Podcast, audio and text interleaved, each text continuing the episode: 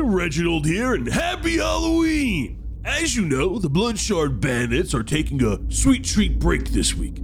I thought I would take this moment and share some stories about my hometown. You see, Halloween and Bayloon have a lot in common. They both have a lot of blood and suffering and tasty snacks and scary stories. And I wanted to tell you one of those stories today.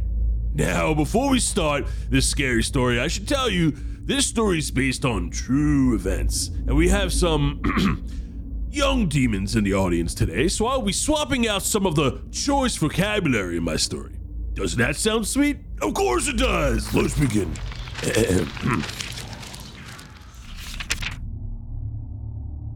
There once was a man from Bayloon who needed some candy to consume. This candy is essential for the creature's well being, so he took to the streets of Humbrea.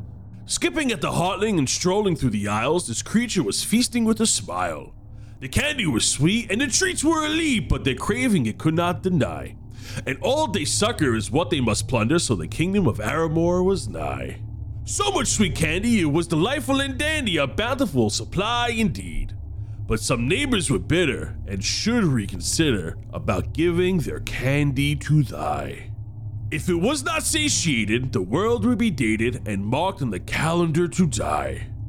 But a small wood elf had come up with a plan as he knew his candy was grand. The elven boy swallowed his pride and offered his candy with glee, with promises of leaving Humbrea and the rest of the candy to be.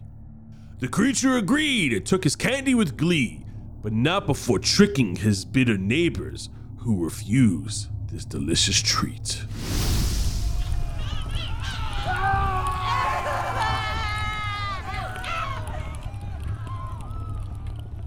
Almost 200 years later, the candy was savored and enjoyed happily.